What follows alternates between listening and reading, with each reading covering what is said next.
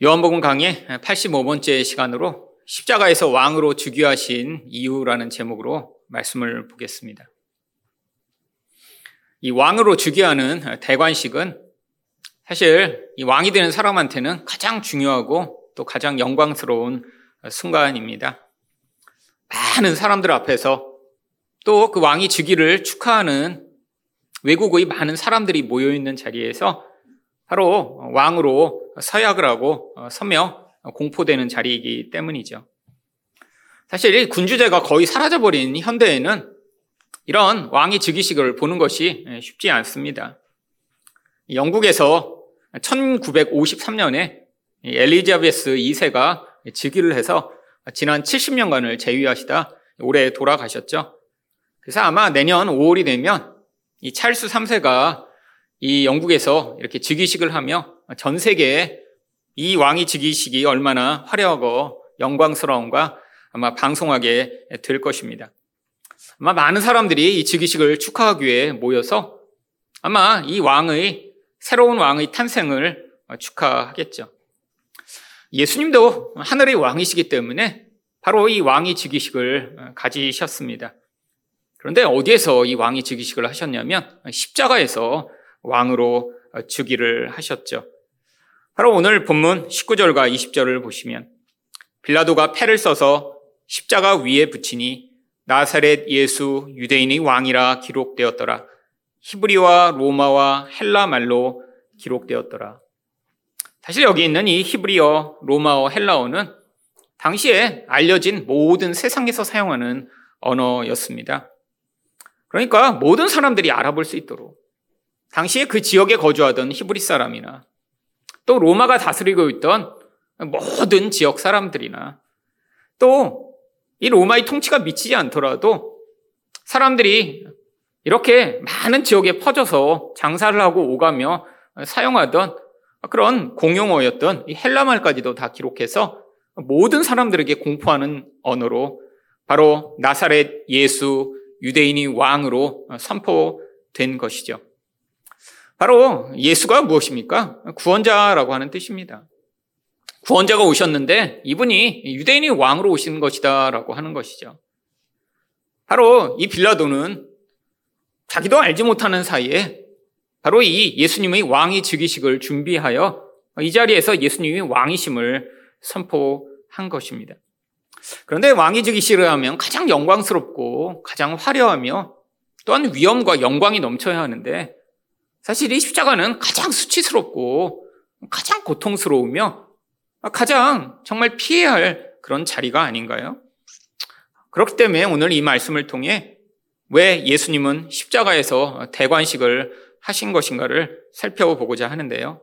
첫 번째로 인간의 왕 되고자 하는 죄성 때문입니다. 17절 말씀입니다. 그들이 예수를 맡음에 예수께서 자기의 십자가를 지시고 해골, 히브리 말로 골고다이라 하는 곳에 나가시니. 이 골고다는 히브리 언어로 골고다라고 하는 어, 단어로 부르고요. 우리가 갈보리 십자가라고 할 때 이 갈보리가 같은 말로 라틴어로 사용된 것입니다. 근데 이 의미 자체가 해골이죠. 왜 해골이라고 불렸는지에 대해서는 학자들이 여러 가지 의견이 있지만 아마 그 지형 자체가 해골 모양으로 생기고 아, 거기에서 이렇게 사형 집행이 계속 되어 가면서 아마 이 해골이라는 이름이 보편적으로 사용된 것 같습니다. 다른 말로 얘기하면 성 밖에 있는 사형장에서 예수님이 죽임을 당하신 것이죠. 그런데 예수님이 혼자 달리신 것이 아니라 18절에 보면 그들이 거기서 예수를 십자가에 못 박을세 다른 두 사람도 그와 함께 좌우편에 못 박으니 예수는 가운데 있더라. 예수님이 바로 두 강도 사이에 매달려 죽임을 당하셨습니다. 그러니까 아마 일부러 이렇게 예수님을 이 강도 사이에 매단 것 같아요. 왜죠? 바로 이 예수가 이 강도와 똑같은 그런, 그런 존재라는 것을 보여주고자 한 것이죠. 당시의 강도는 단순히 돈만 뺏는 강도가 아니라 아마 이렇게 사형을 받은 강도인을 볼 때 살인 강도였던 것 같습니다. 누군가를 잔인하게 죽이고 물건을 빼앗았다. 사로잡힌 사람들이죠. 아주 흉악한 놈들이죠. 그까지 돈 얼마를 빼앗기 위해 사람의 목숨을 죽이는 인간들이라니요. 그런데 예수님을 그 자리에 함께 매달아 죽임으로 말미암아 예수도 별거 다닌 인간이야. 이렇게 비참하게 아무것도 아닌 인간과 함께 매달아 죽을 수밖에 없는 존재야라는 것을 보여주고자 한 것이죠. 사실 왕이 즉위식이 아니라 가장 처참한 그런 사형 장면 아닌가요? 그런데 바로 제자들이 예수님이 이렇게 예루살렘에 가까이 올라가실 때 그들이 기대했던 것이 무엇이었나요? 예수님이 예루살렘에 올라가셔서 영광을 얻으시면 그들이 기대했던 게 바로 예수님이 왕으로 즉위하시는 것이었습니다. 호산나 호산나 사람들이 예수님을 우리의 구원자가 오셨다라고 환영하며 찬양할 때 제자들은 예수님이 가장 가까운 그 좌우편에 서서 그들이 가장 영광스러운 권력을 얻게 될 것이라고 어, 상상을 했던 것이죠. 그런데 이렇게 가장 비참한 모습으로 예수님이 십자가에 달리신 것이 바로 인간의 죄를 위해 이 왕권이라고 하는 것이 얼마나 파괴적이고 악한 방식으로 나타나는지를 예수님 바로 이 십자가에서 우리에게 거꾸로 보여주시고자 하신 것입니다. 여러분, 인간의 죄성의 본질은 무엇인가요? 창세기 3장 5절을 보시면 너희가 그것을 먹는 날에는 너희 눈이 밝아져 하나님과 같이 되어 선악을 알 줄 하나님이 아심이라. 하나님처럼 되려고 하는 것이 이 죄악의 근원입니다. 그런데 하나님처럼 된다라고 하는 것은 추상적이에요. 눈에 보이지 않아요. 아니, 하나님이 도대체 어떤 일을 하고 계신지 우리는 알 수가 없습니다. 그런데 이 하나님처럼 안에 담겨 있는 가장 중요한 바로 그 내용이 무엇이냐면 자기가 원하는 대로 살 수 있는 능력과 힘을 가진다라고 하는 것이죠. 사람들이 하나님처럼 된다라고 할 때 생각한 것이 바로 그것입니다. 내 마음대로 내 욕망을 이루는 어떤 것이라도 하며 세상에서 내가 원하는 대로 살고 싶어 라고 하는 것. 그런데 이것을 가장 구체적으로 보여줄 만한 그런 모습이 바로 왕이죠. 여러분, 왕이라는 것 자리, 그 자리에 서면 지금의 대통령이나 이런 정치인과는 전혀 다른 모습으로 살 수 있었습니다. 아니, 지금과 같은 사회에서 왕들은 사실 명목적인 것이 많죠. 영국에 이렇게 70년이나 재위를 한 엘리자베스 여왕도 사실 자기 마음대로 살지 못했습니다. 우리가 알고 있지만 실제적인 모든 정치와 군사와 모든 일들은 총리가 세워지고 의원들이 세워져서 따로 다 했고 상징적인 존재였죠. 하지만 고대엔 그렇지 않았습니다. 이 왕이라는 존재가 바로 자기가 원하는 대로 살 수 있는 가장 대표적인 모습. 그 모든 힘과 권력과 능력을 가지고 내가 원하는 모든 것들을 행할 수 있는 자리가 바로 이 왕이라는 구태화된 자리로 나타난 것이죠. 바로 그렇기 때문에 사람들이 하나님처럼 되고자 하는 이 인간의 깊은 욕망을 실현할 수 있는 자리로 왕을 열망하게 된 것입니다. 바로 성경에 이 사람들이 열망하던 이런 전제 군주가 처음으로 등장하는데 바로 그 사람이 니무롯이라고 하는 사람입니다. 창세기 10장 8절과 9절을 보시면 구스가 또 니무롯을 낳았으니 그는 세상의 첫 용사라. 그가 여호와 앞에서 용감한 사냥꾼이 되었으므로 속담에 이르기를 아무는 여호와 앞에 니무롯 같이 용감한 사냥꾼이로다 하더라. 이 니무롯이라는 존재가 바로 이런 전제 군주로 최초로 그냥 동네의 그런 우두머리 정도가 아니라 한 지역을 다스리는 가장 강력한 왕으로 등장한 자죠. 이 니무롯이라는 이름 자체의 의미가 하나님을 대적하는 자라고 하는 뜻입니다. 근데 왜 이 사람을 용감한 사냥꾼이라고 부를까요? 여기서 이 사냥꾼은 단순한 짐승을 사냥하는 사냥꾼이 아니라 사람을 사냥하는 사냥꾼이라 여기서 용감한 사냥꾼이라고 부른 것이죠. 여러분, 왕이 된다는 것은 어떤 자리인가요? 사람들이 모두 열망하는 그런 자리인데 누구만 왕이 될 수 있나요? 경쟁자들을 다 죽이고 그 경쟁에서 승리한 자만 왕이 될 수 있습니다. 결국 이렇게 전제군주가 되었다는 것은 엄청나게 많은 사람들을 죽여서 바로 그 자리에 설 수 있는 그런 능력을 갖게 되었음을 보여주는 것이죠. 근데 이 니무롯이 바로 이렇게 자기가 강력한 힘을 가져서 사람들을 죽이고 그 자기 열망을 이룰 수 있는 자리에 서자마자 한 것이 무엇이냐면 바로 창세기 11장 4절입니다. 또 말하되 자, 성읍과 탑을 건설하여 그 탑 꼭대기를 하늘에 닿게 하여 우리 이름을 내고 온 지면에 흩어짐을 면하자 하였더니 하나님은 인간을 흩어버리셨습니다. 왜요? 모여 있으니까 죄가 더 깊어지고 죄가 더 집단화되며 하나님을 대적하는 일이 더 강력해졌기 때문이죠. 아 그래서 노아의 홍수로 말미암아 사람들을 흩어버리셨어요.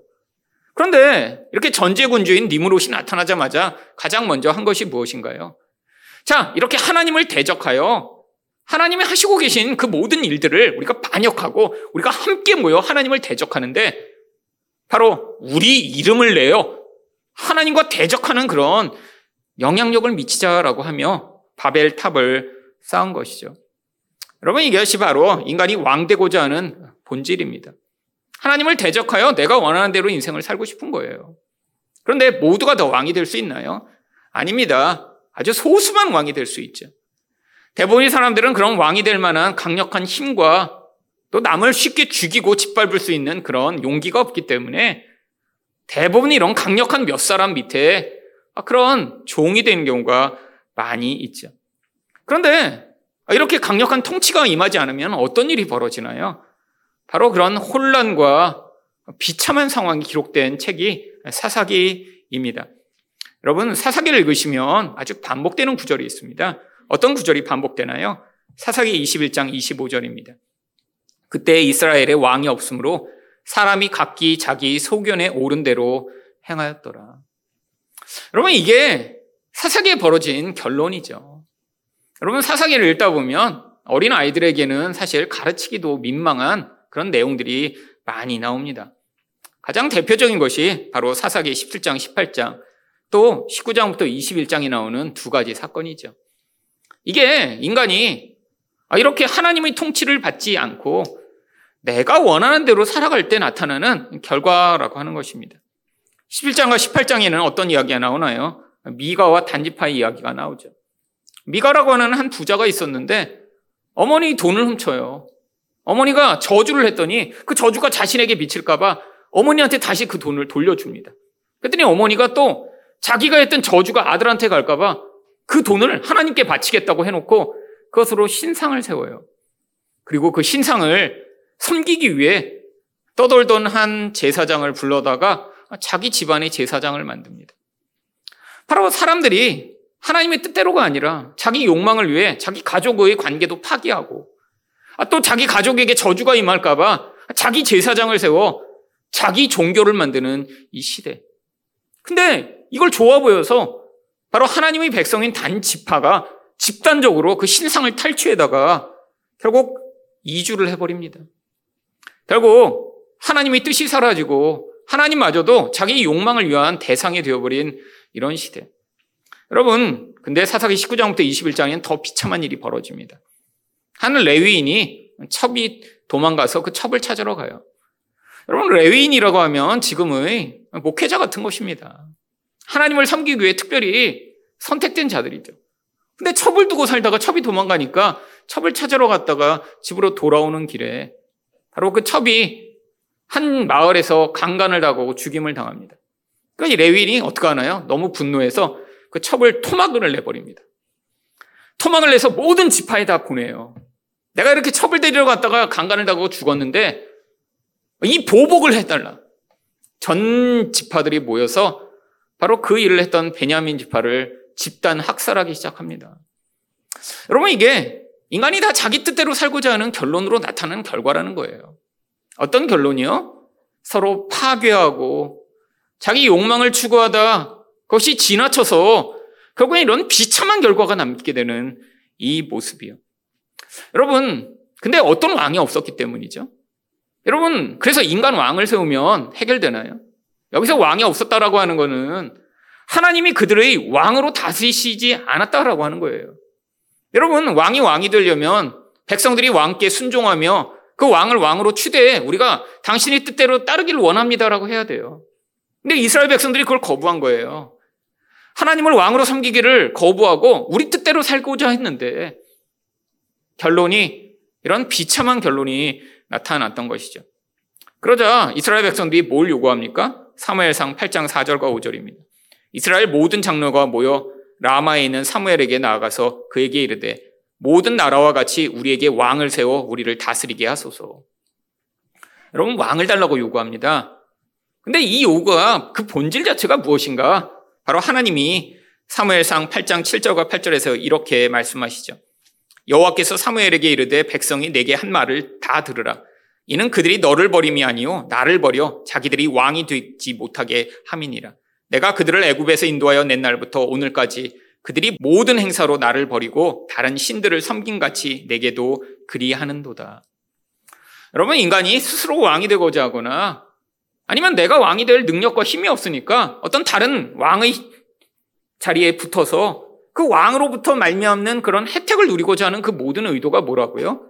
하나님을 버리고 자기 뜻대로 살고자 하는 거예요. 왜? 하나님은 우리의 뜻을 이루어 주시는 분이 아닙니다. 인간이 내가 너무 중요하다고 생각하는 그 인간의 모든 뜻은 사실 자기 욕망에 기반한 것들이 너무 많아요. 여러분, 우리는 우리 미래를 하나도 알지 못합니다. 아니, 내일 일도 알지 못하죠. 여러분, 정말로 여러분이 여러분의 미래를 알 수 있었다면 과거에 했던 그런 선택들을 하셨을까요? 아니, 그때는 그렇게 꼭 필요하고 너무나 중요하고 너무 가치 있어서 이게 반드시 내 인생 가운데 이루어져야 된다고 열망했던 그 많은 것들이 지금 돌아보면 정말 얼마나 소용이 없고 불필요한 것들이 많이 있나요? 여러분, 그런데 왕이 되어 내가 열망하던 모든 것들을 이룰 수 있다면요. 내가 눈에 보이는 모든 것들을 살 수 있고 내가 원하는 모든 것들을 하며 살 수 있는 그런 힘과 능력을 가지고 있다면요. 여러분, 그게 그 인생을 진짜 행복하게 만들어줄 수 있을까요? 여러분, 이게 바로 인간의 한계입니다. 아니, 마치 예수님의 제자들처럼 예수님이 왕이 되시면 그들이 원했던 그 영광의 자리가 무엇이었나요? 바로 이스라엘을 이 로마의 압제로부터 구원하여 그들이 거기서 힘을 가지는 자리에 서게 되는 거예요. 아, 이전에 헤롯이 가졌던 그런 힘이요. 아니, 그래서 통치하며 아, 나는 더 좋은 거 먹고 더 좋은 옷을 입고 아, 궁궐에 살면서 사람들을 호령하고 통치하여 내 마음대로 살아가는 그런 인생이요. 여러분, 그런데 그게 정말 그들에게 하나님이 원하시던 그런 통치의 결과가 아니었습니다. 결국 인간은 하나님을 버리고 스스로 왕이 되거나 아니면 어떤 그런 왕과 같은 존재를 내가 추종하여 그 유익을 얻으려고 할 때마다 결국 그것을 통해 자기 욕망을 이루고자 하는데 이게 결국 우상숭배의 본질이라고 하는 것이죠. 여러분 그래서 예수님이 이런 왕이 되고자 하는 이 인간의 본질이 바로 인간의 죄성으로부터 말미암는 결론이기 때문에 결국 왕이 되고자 하는 이 제자들을 향해 마가복음 10장 42절에서 뭐라고 말씀하셨나요? 예수께서 불러다가 이르시되 이방인의 집권자들이 그들을 의무로 주관하고 그 고관들이 그들에게 권세를 부리는 줄을 너희가 알거니와. 여러분 이게 인간의 본질입니다. 힘을 가지게 되면 인간은 어떻게 하게 돼요? 그것으로 자기 마음대로 살고 싶어요. 남을 내 마음대로 주관하고 싶습니다. 아니 그리고 권세를 부려서 나의 유익을 위한 존재로 다른 존재들을 사용하고 싶죠. 근데 이게 이 죄성에서 말미암는 가장 무서운 결과라고 하는 거예요. 여러분 인간은 이런 다른 사람이 도구가 되는 순간에 파괴되게 되어 있습니다. 여러분 다른 사람을 인간으로 바라보는 게 아니라 나의 욕망을 위한 도구로 바라보기 시작한다고 생각해 보세요. 여러분 세상에서 힘이 있다라고 하는 사람들이 행하는 것 아닌가요? 돈이 많으면 그 돈을 가지고 자기 직원들을 자기 부속품처럼 여기고 여자들도 자기 성적 쾌락을 위한 도구로 사용하며 그 돈을 가지고 위세하고 뽐내는 그 많은 사람들 권력을 가지게 되면 그 권력으로 자기 미운 사람들을 다 짓밟고 죽이는 그런 사람들 결국 사람과의 모든 관계가 다 파괴되게 되어 있습니다. 이게 죄성으로 말미암는 결과예요.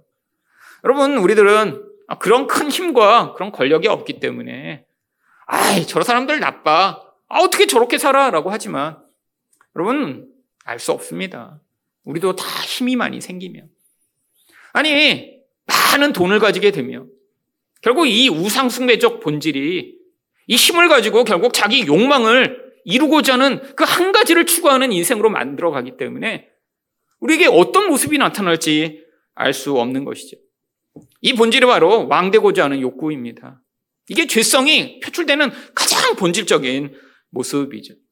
여러분, 우리 모두는 다 이 왕되고자 하는 강력한 욕구를 가지고 있어요. 근데 하나님이 바로 예수 그리스도를 십자가에 매달아 죽이신 이유가 아, 참된 이 왕되고자 하는 욕구가 이렇게 십자가에 매달아 죽지 아니하면 인간은 영원히 하나님의 생명을 누리는 참된 왕의 자리로 설 수 없다는 걸 가르치시고자 하신 것이죠. 여러분, 지금 우리는 뭐 왕이 되고 싶은 사람이 누가 있겠습니까? 세상에 왕이란 제도 자체가 사라져 버렸어요. 근데 우리 안에 이 왕 되고자 하는 이 죄성이 아니 더 근원적으로는 영적으로는 하나님처럼 되고자 하는 죄성이 우리 안에 계속해서 남아 꿈틀댑니다. 여러분 예수님이 십자가에 매달려 죽으신 바로 그 자리가 우리를 이 무서운 죄악에서 구원할 수 있는 바로 자리인 것이죠. 여러분 사람마다 이렇게 하나님처럼 되고자 하며 왕 되고자 하는 이런 욕구가 강할수록 이것이 다양한 모습으로 표출돼 나옵니다. 가장 보편적인 모습이 바로 자기가 원하는 것이 좌절될 때 나타나는 분노라는 감정이죠. 여러분, 이 분노는 다른 무슨 감정인가요? 우리가 하나님처럼 되려고 했는데 능력이 없어서 하나님처럼 되지 못할 때 나타나는 바로 하나님 되기를 좌절하였을 때 나타나는 감정이죠. 언제 화나시죠? 내 맘대로 안 됐을 때 화납니다. 이게 인간의 본질이에요. 근데 세상에서 내 맘대로 다 되며 사는 사람이 누가 있어요? 그러니까 우리는 당연하게 화날 수밖에 없습니다. 근데 어떤 사람은 이 분노를 감추지 못하는 사람이 있어요. 화내서 삐지고 소리 지르고 다른 사람에게 나쁜 말을 하고 감정을 표출하는 이런 사람들이요. 내가 원하는 대로만 안 되면 금방 누군가한테 이렇게 불편한 말과 감정과 태도를 보이는 사람들이에요. 다른 말로 하면 우리는 볼 때, 아, 이게 성격이 나빠. 아예 이렇게 화를 잘 다스리지 못해 정도로 생각하지만 영적으로 볼 때 이 사람은 지금 하나님 되기를 열망하는 무서운 죄성에 사로잡혀 있는 본질이라는 것이 이 분노를 통해 표출돼 나오는 것입니다. 여러분 또 이런 하나님처럼 되고자 하는 욕구가 강할수록 그 안에서 통제욕이 강력하게 나타나게 되어 있습니다. 어떤 사람은 자기 이 통제 욕구를 굉장히 아주 구체적으로 발휘하는 경우가 있죠. 여러분, 근데, 아, 물론 우리 삶에서 통제해야 될 것들이 있죠. 돈도 잘 다스려야 되고요. 시간도 잘 다스려야 됩니다. 아, 그래서 시간 약속하면 잘 지키고, 아, 시간을 끝내야 될 때 잘 끝내고, 아, 이거 아주 중요하죠. 근데 문제가 있습니다. 아, 시간과 돈은 통제할 수 있어요. 근데 인간의 이 하나님 되고자 하는 요구가 강력하면요. 사람을 통제하려고 합니다. 내 옆에 있는 사람, 특별히. 여러분, 근데 이 사람을 통제하려고 할 때마다 문제가 발생해요. 아이 때는 통제할 수 있죠. 이거 먹어. 이거 안 돼. 여기 가지 마. 이거 보지 마. 여러분, 내 이런 통제 욕구가 강할수록 결국 관계가 깨어지고 문제가 생기기 시작합니다. 동등한 관계에서는 다 통제할 수가 없잖아요. 여러분, 지금 결혼하신 분들은 다 포기하셨잖아요. 여러분, 동등한 부부 관계에서 통제가 심해지면 어떻게 됩니까? 관계가 깨지니까 부부 관계가 유지될 수가 없어요. 그러니까 대부분 어떻게 합니까? 자기보다 약한 사람을 향해 통제하기 시작하죠. 여러분, 그래서 문제가 생기는 거예요. 내가 원하는 방식으로 내 자녀들을 만들고, 내가 원하는 방식으로 내 가까운 사람들을 자꾸 통제하려고 할 때마다 사실은 이 하나님 노릇을 하려고 하는 이 무서운 죄성이 표출돼 나가며 그래서 다른 사람이 파괴되고 망가지는 거예요. 여러분, 이런 결과를 보시면서도 회개하지 않으시면 여러분, 여러분의 주변에 있는 모든 관계가 다 파괴되게 되어 있습니다. 여러분, 그뿐 아닙니다. 하나님 되고자 하는 이 강력한 죄성은 또 성공에 대한 엄청난 갈망과 집착으로 나타나죠. 여러분, 지금 왕이 될 수가 없잖아요. 그러니까 그 왕의 자리를 대신한 어떤 목표를 세워놓고 아 나는 이런 자리에 올라가야 돼. 나는 이런 삶을 살아야 되라고 하는 이 성공에 대한 집착이 강력한 사람. 여러분 그렇게 되면 인생이 망가집니다. 여러분 그뿐 아닙니다. 내가 하나님 되고자 하는데 하나님처럼 살 수 있나요? 아니 그렇게 잘난 인가로 살고 싶은데 살 수 있나요? 이런 욕구가 강하면 어떻게 되는 줄 아세요? 비교 의식이 안에서 강력해져요. 계속해서 남과 자신을 비교해야 됩니다. 어, 나보다 더 잘생겼네? 나보다 더 키 크네? 어, 나보다 키가 작네? 나보다 돈이 없네? 어, 나보다 피부가 좋네? 나보다 옷이 예쁘네? 여러분, 이 지옥과 같은 덫에서 벗어날 수가 없어요. 사람들은 단순히, 아, 비교하지 마. 뭐 이렇게 비교해라고 이야기하지만 비교 안 하고 살 수 있나요? 영혼에서부터 흘러나오는 영향력입니다. 하나님처럼 되고 싶어서 나타나는 결과예요. 더 잘나고 멋진 존재가 되고 싶죠. 근데 우리 영혼에서 야 그렇게 세상이 자꾸 부축입니다. 여러분 여러분 안에는 이런 영향력이 없나요? 자주 분노하거나 아, 자주 통제 때문에 관계에서 문제를 겪거나 아니면 성공하고 싶은 열망이 너무 많아서 아 내가 이 나이 때는 이런 모습을 가져야 돼라고 생각하거나 아니면 자주 비교 의식에 사로잡혀 아 나는 쟤보다는 더 잘났어 어, 저 사람보다는 난 못났네 라고 하는 이 우월감과 열등감이 여러분에서 여러분을 자주 요동하게 만들고 있나요? 그렇다면 여러분은 지금 바로 그 예수 그리스도의 십자가에 가셔야 합니다. 그래서 예수님이 바로 그 자리에서 십자, 매달려 죽으심으로 우리를 이 무서운 하나님 되고자 하는 왕 되고자 하는 죄악에서 구원하시고자 하셨기 때문이죠. 두 번째로 왜 예수님은 십자가에서 대관식을 하신 것일까요? 성도에게 참된 왕 노릇을 보여주기 위해서입니다. 19절 말씀입니다. 빌라도가 패를 써서 십자가 위에 붙이니 나사렛 예수 유대인의 왕이라 기록되었더라. 바로 여러분 유대인 왕이라는 게 무엇인가요? 여러분 구약의 유대인은 모든 하나님의 백성을 모형하는 사람들입니다. 결국 이 하나님의 백성들에게 예수님이 지금 이제 왕으로 등극하셨다라고 하는 거예요. 여러분 예수님 나중에는 어떤 왕으로 오시죠? 유대인의 왕으로 오시지 않아요. 다시 오실 때는 만왕의 왕이며 만주의 주로 오세요. 그때는 온 세상의 왕으로 오시는 거예요. 근데 이 자리에서는 왜 유대인이 왕이라고 이렇게 즉위하신 것인가요? 지금 예수님이 이렇게 나약하고 연약하고 아무것도 아닌 모습으로 죽임을 당하는 그것을 보면서도 아, 이분이 왕이시구나. 이분이 통치자시구나. 이분이 구원자시구나. 믿는 자들은 유일하게 하나님의 백성뿐이기 때문이죠. 여러분 예수님이 이렇게 십자가에서 죽임을 당한 것을 보면서 아, 이분이 구원자시구나 믿는 자들이 바로 유대인들이며 이들이 바로 구원받는 하나님의 백성들인 것입니다. 바로 하지만 이것을 모든 것을 선포하기 위해 20절에 예수께서 못 박히신 곳이 성에서 가까운 곳으로 많은 유대인들이 패를 읽는데 히브리와 로마와 헬라 말로 기록되었던 것이죠. 여러분 근데 이렇게 써놓고 나니까 21절에서 대제사장이 반발합니다. 유대인의 대제사장들이 빌라도에게 이르되 유대인의 왕이라 쓰지 말고 자칭 유대인의 왕이라 쓰라 하니. 여러분 근데 왜 빌라도가 이렇게 쓴 것일까요? 22절에서 빌라도가 뭐라고 얘기했죠? 빌라도가 대답하되 내가 쓸 것을 썼다 하니라. 아, 이전에 무죄라고 얘기했어요. 아, 아닌 것 같다고 계속해서 기회를 줬어요. 근데 사람들을 선동해서 결국 십자가에 매달아 죽게 만들었습니다. 그러니까 결국 이것만 내 마음대로 한 거야. 라고 지금 유대인이 왕이라고 쓴 것이죠. 하나님의 섭리를 이룬 도구가 된 것입니다. 여러분, 그런데 유대인이 왕으로 이렇게 왜 비참하게 매달리셨나요? 이게 바로 예수님이 보여주시는 참된 왕권이기 때문이죠. 여러분, 그래서 마가복음 10장 43절과 44절은 무엇이라고 이야기하나요? 너희 중에는 그렇지 않을지니. 이 그렇지 않을지리는 앞에서 얘기하는 세상의 권세자들이 임으로 주관하고 자기 권세를 부리는 걸 너희가 알잖아. 근데 너희는 그렇게 살면 안 돼. 라고 지금 말씀하고 계신 거예요. 왜? 바로 이 무서운 죄성에서 벗어난 자들은 자기 스스로 왕되고 하나님처럼 되려고 하는 이 무서운 죄성과 싸워 이기는 자들이기 때문이죠. 그러면 어떻게 해야 되나요? 너희 중에 누구든지 크고자 하는 자는 너희를 섬기는 자가 되고 너희 중에 누구든지 으뜸이 되고자 하는 자는 모든 사람의 종이 되어야 하리라. 여러분, 세상의 원리와 반대입니다.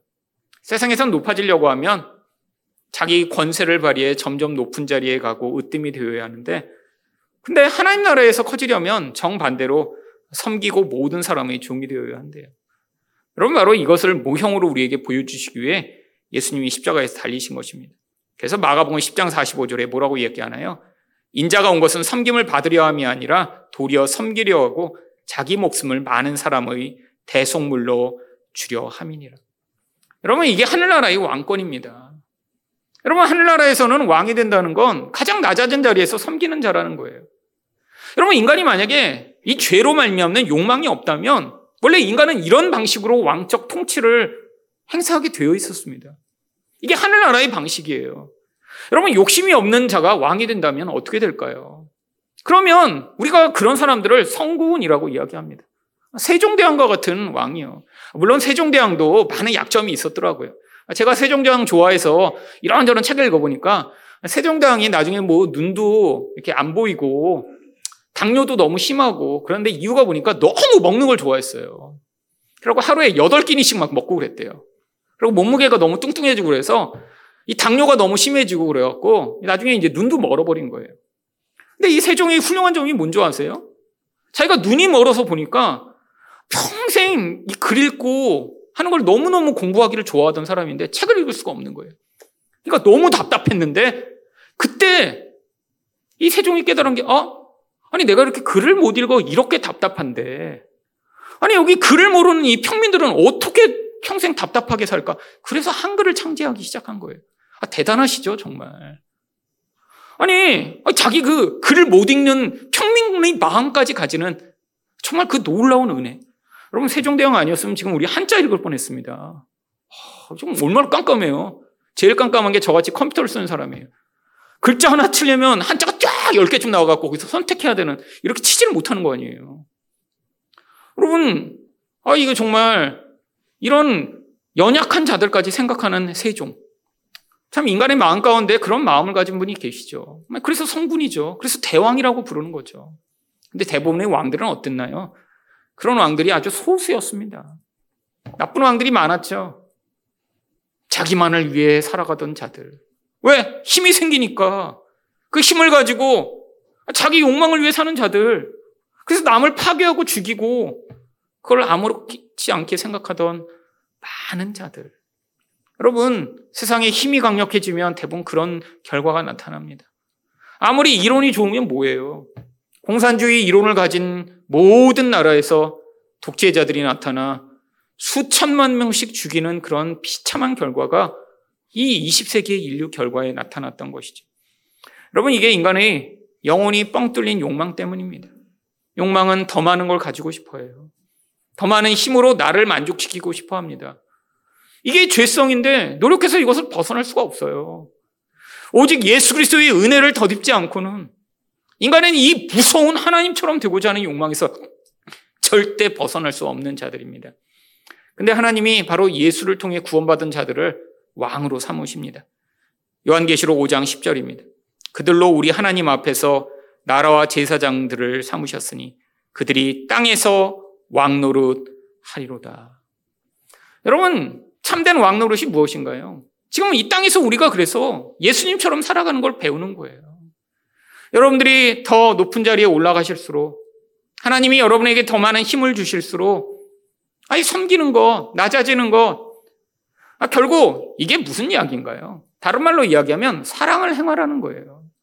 여러분 사랑이 영적인 것이잖아요.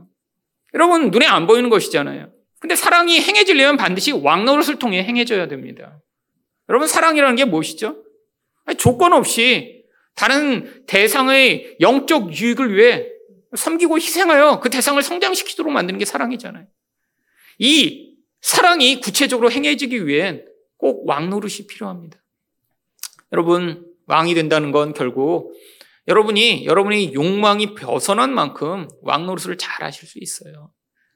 나의 욕구가 강력한 사람은 절대 왕이 될 수가 없습니다. 여러분, 하늘나라도 마찬가지죠. 하늘나라가 아름다운 곳이며 우리가 가고 싶은 곳이 되어야 하는 이유가 거기서는 자기 욕망을 다 이 땅에 덜어버리고 오직 온전한 사랑으로 가득한 사람들이 모인 곳이니까 서로서로 왕이 되어 다른 사람만을 위해 사는 그곳이니까 우리가 가고 싶은 것 아니겠어요? 여러분, 여러분은 어떤 왕 노릇을 하고 계십니까? 여러분, 지금 우리가 이곳에서 만난 이유도 서로 왕 노릇 하는 것 한 번씩 배우고자 하신 것이죠. 여러분, 집에서 먼저 훈련하셔야죠. 여러분, 저한테 배운 많은 목사님들이 사실 이걸 통해 왕 노릇을 새로 배운 분들이 굉장히 많습니다. 아, 다 왕이 된다는 건 뭐라고 생각한 줄 아세요? 아, 지금은 왕이 아니니까 언젠가 예수님이 재림하시고 나면 아니 지금의 왕처럼 그런 강력한 권세를 주셔서 나중에 한 나라씩 다스리게 하는 걸로 안았던 사람이 굉장히 많아요. 여러분 교회에서 이렇게 잘못 가르쳤더니 무슨 결과가 나타난 줄 아세요? 이단이 쉽게 침투하게 된 것입니다. 이 인간의 욕망을 이용해 지금 신천지에서 그렇게 가르치고 있어요. 여러분 신천지에서 아, 지금 나중에 어떤 일이 일어날 거라고 가르치고 있는 줄 아세요? 이제 세상에 새하늘과 새 땅 신천지가 이루어지고 나면 14만 4천 명한테 이 전 세계의 땅을 나눠줄 거래요. 그래서 그 땅을 지금 각자 14만 4천 명이 다스릴 수 있게 해준대요. 그리고 거기 신천지 다니는 지금 청년들이 뭐 하고 있냐면 자기가 가본 곳 중에 제일 좋은 곳을 자기 땅으로 미리 지금 선점하고 있어요. 근데 요즘 14만 4천 명이 넘었거든요. 그래서 매년 시험 봅니다. 신천지 내에서. 그 14만 4천 등 안에 떨어진 사람은 땅을 못 받는 거예요, 나중에. 그럼 그 안에 들어가서 나중에 신천지가 이루어지고 나면 땅 받으려고 지금 몸부림치고 있어요. 그래서 점수를 높게 받은 사람은 좋은 땅 갖는 거예요. 여러분, 근데 그 근원이 어디에서 온 줄 아세요? 교회에서 시작됐습니다. 나중에 예수님이 재림하시고 나면 이 땅에 땅 따먹게 하도록 우리에게 땅을 나눠주신다고. 그래서 지금은 좋은 차 못 타던 사람 차 100대씩 가지고. 아, 지금은 왕궁에 살지 못하는 우리들이 아, 지금 왕궁 다 뺏어서 살고 세상 사람들을 다 노예로 부리는 그런 세상이 올 거라고 예전에 계속 가르쳤었어요.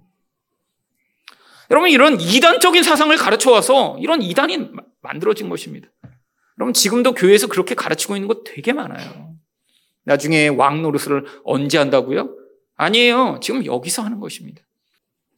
여러분, 자기 욕망을 버리고 아, 그렇게 다른 사람을 위해 살아가는 존재가 되는 거. 그게 행복의 지름길이죠. 여러분 그런데 노력해서 안 됩니다. 인간은 본질 자체가 자기 욕망에 매여 있는 존재이기 때문에 여러분 십자가에서 예수님의 모습을 보며 그 십자가의 은혜를 받아 참된 왕으로 이 땅에서 성장하는 여러분 되시기를 축원드립니다.